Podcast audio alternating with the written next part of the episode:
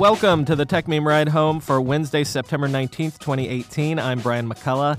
Today, Amazon's ad business is already huge. There's a new retro PlayStation console. Evernote is in our prayers. HQ is moving beyond trivia with a new game. And a roundup of the Apple Watch Series 4 reviews. Here's what you missed today in the world of tech. Buckle up, guys, because there were so many interesting little stories today and even half stories that instead of letting one or two slip through the cracks, I've instead tried to cram everything in, so it's going to be a bit rapid fire today. Let's do this.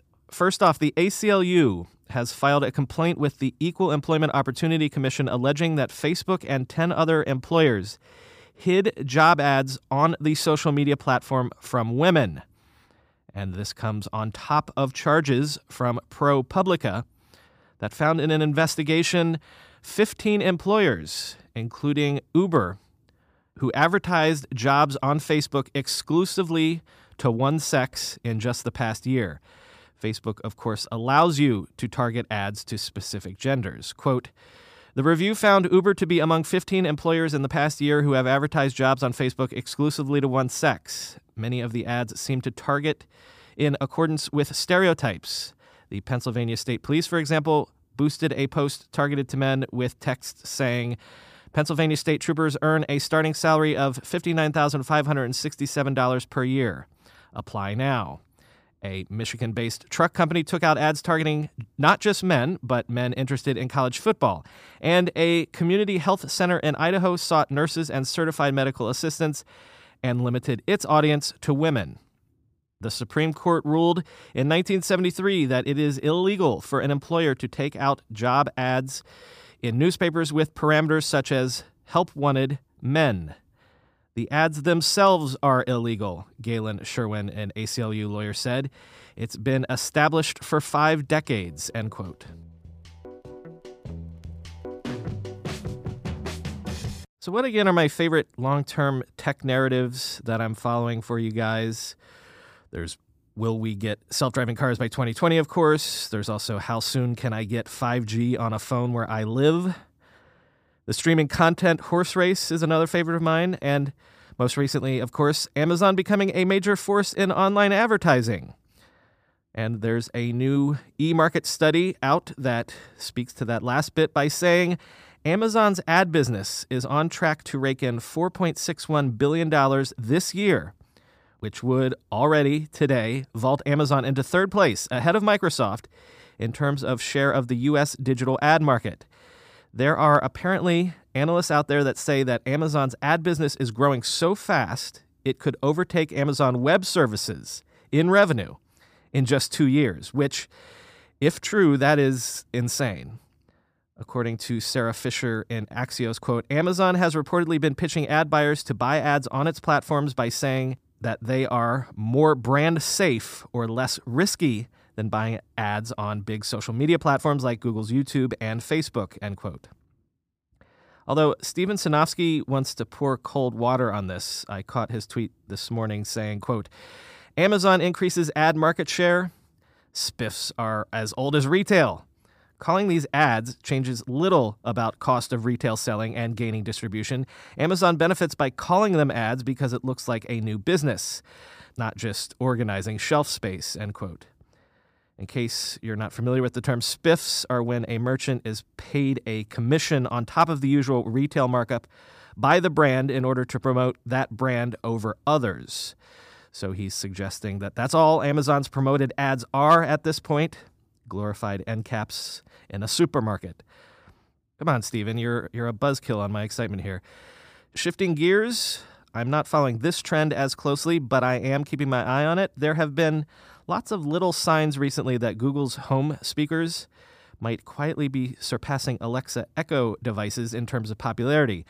One more indication of this from TechCrunch today, quote, Google's Home Mini device is now the top selling smart speaker worldwide, according to a new report out this morning from Strategy Analytics.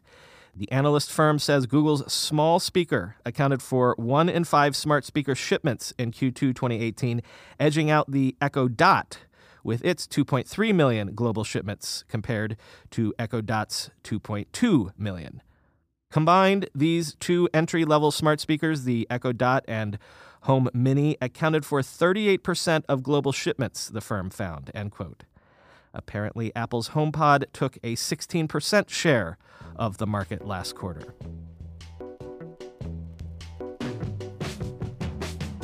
Why should Nintendo get to have all the fun in terms of nostalgia consoles? Sony has unveiled a miniature PlayStation Classic console on sale for $99.99 with 20 preloaded games, launching just in time for the holidays on December 3rd. Among the included games will be Final Fantasy VII, Tekken 3, and Ridge Racer Type 4. You'll also get two classic PS1 controllers for games that support local multiplayer. If you want to get a jump start, you can pre order now at Best Buy and GameStop. Quoting from The Verge Considering Sony seems to be a bit better than Nintendo when it comes to hardware supply, it doesn't seem likely this will be quite as hard to get your hands on as the NES or SNES Classic have been. That's good news for those longing for retro PlayStation feels and some good old fashioned square role playing games. Granted, you can already play a lot of classic PlayStation games as it is on iOS, PC, and soon the Nintendo Switch too. End quote. As Vlad Savov tweeted, Sony is releasing a machine that converts my nostalgia into Sony's cash. Let me throw this in here specifically because, in theory, you guys are listening to this show whilst commuting. Google really banged it out because Google Maps is already available on Apple CarPlay with iOS 12. Waze hasn't quite gotten its act together as quickly, but it's coming, they say. You'll need to upgrade to Google Maps version 5, now available in the App Store to make this work. Quoting from 9to5Mac Google Maps on CarPlay lacks voice control with Siri, but within the Google Maps app is Google powered voice search.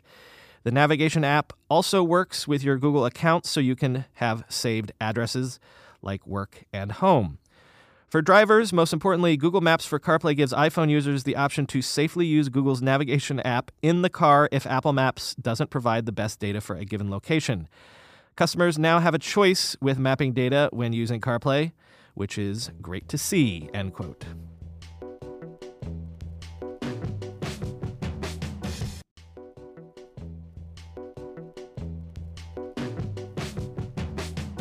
Again, it gives me no pleasure to talk about this, but we really might have to get that podcast Deadpool going.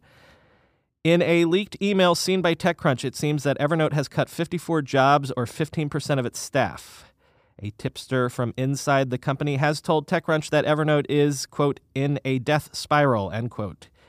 And this news comes after a slew of executive departures, as Daniel Schildt noted on Twitter, quote, Evernote recently lost its CTO, CFO, CPO, and head of HR. SaaS companies are still companies. There's no eternal storage of data, end quote. And Casey Newton tweeted, Things Evernote has tried in the past year a redesign, a rebranding, and massive discounting.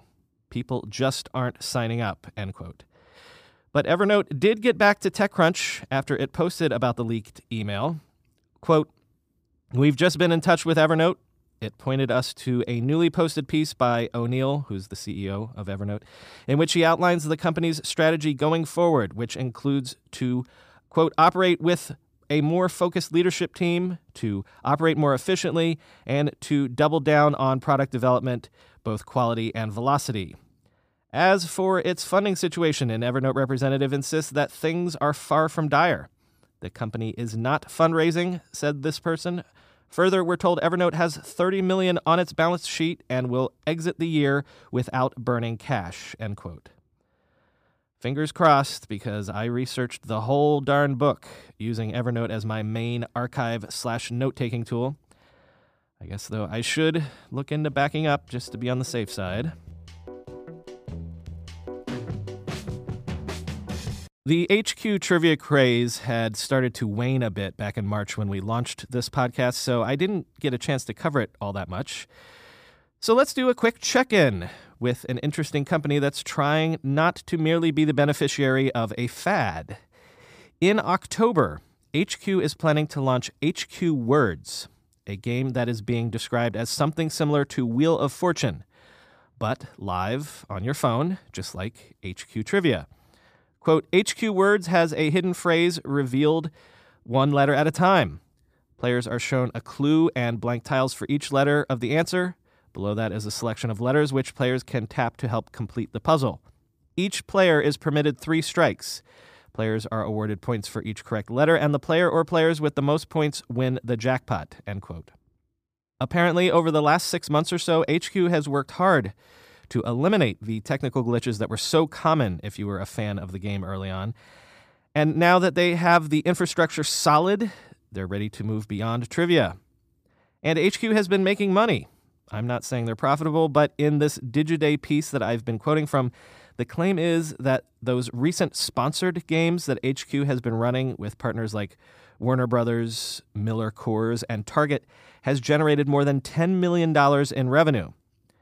And I did not know this, but apparently in May, HQ launched HQ Sports, a daily sports trivia show exclusively in the UK. Finally, today, the reviews for the Apple Watch Series 4 came out from under embargo this morning. So, like yesterday, let's do a quick whip around to gauge people's impressions. But do stick around to the end because I've got a little extra nugget about upcoming iPads to share. The general consensus on the Apple Watch Series 4 beautiful screen, great battery life. Everyone is just super impressed with the health tracking features, but the gripes seem to be the same gripes people have always had with Apple Watch. Siri is just plain flaky and unreliable. And the Apple Watch is still a watch that you have to tap or flick your wrist to just, you know, check the time. There's no always on screen option, so the evergreen complaint remains evergreen. In a way, good old mechanical watches are functionally superior for the most basic functionality of a watch, glancing down and checking the time. In The Verge, Dieter Bohn argues that the Apple Watch is the greatest comeback story in recent tech. The first version was just so basic, he argues, that Apple didn't know what it was really for, so the whole thing was muddled. Quote, now that Apple has figured out what the Apple Watch is for, the Series 4 just makes it better. What I can tell you is this the Apple Watch has earned its place as the best selling watch. It's at least an order of magnitude better than other smartwatches and fitness trackers. Nearly everything it is designed to do, it does very well. It's not yet a general purpose computer for your wrist, but thankfully, Apple isn't aiming for that anymore. End quote. In BuzzFeed News, Charlie Warzel is a bit more measured, coming at it from a different angle, saying the Apple Watch is a device for a future that isn't quite here yet. Quote, I can't seem to shake the notion that the watch is priming us for a new kind of ambient computer behavior where all our hardware is barely noticeable but just kind of connects to us through wireless headphones and little sensors and gyroscopes scattered in everything from hats to glasses to our clothing. We're not there yet, but devices like the Apple Watch are getting us closer, end quote. In TechCrunch, Brian Heater says, quote, the Series 4 isn't the kind of refresh that justifies upgrading from the last generation, especially given the $399 and $499 starting prices for the standard and LTE models, respectively but there's certainly enough here to keep the Apple Watch at the top of the smartwatch heap, end quote. And in Wired, the watch rated an 8 out of 10, with Scott Rosenfield writing, quote, In practice, the larger screen feels as significant as going from the iPhone 5 to the iPhone 6. The rounded edges and thinner bezel give you substantially more screen space, which makes it easier to read and tap. Even the smaller 40mm Series 4 has more screen area than the 42mm Series 3.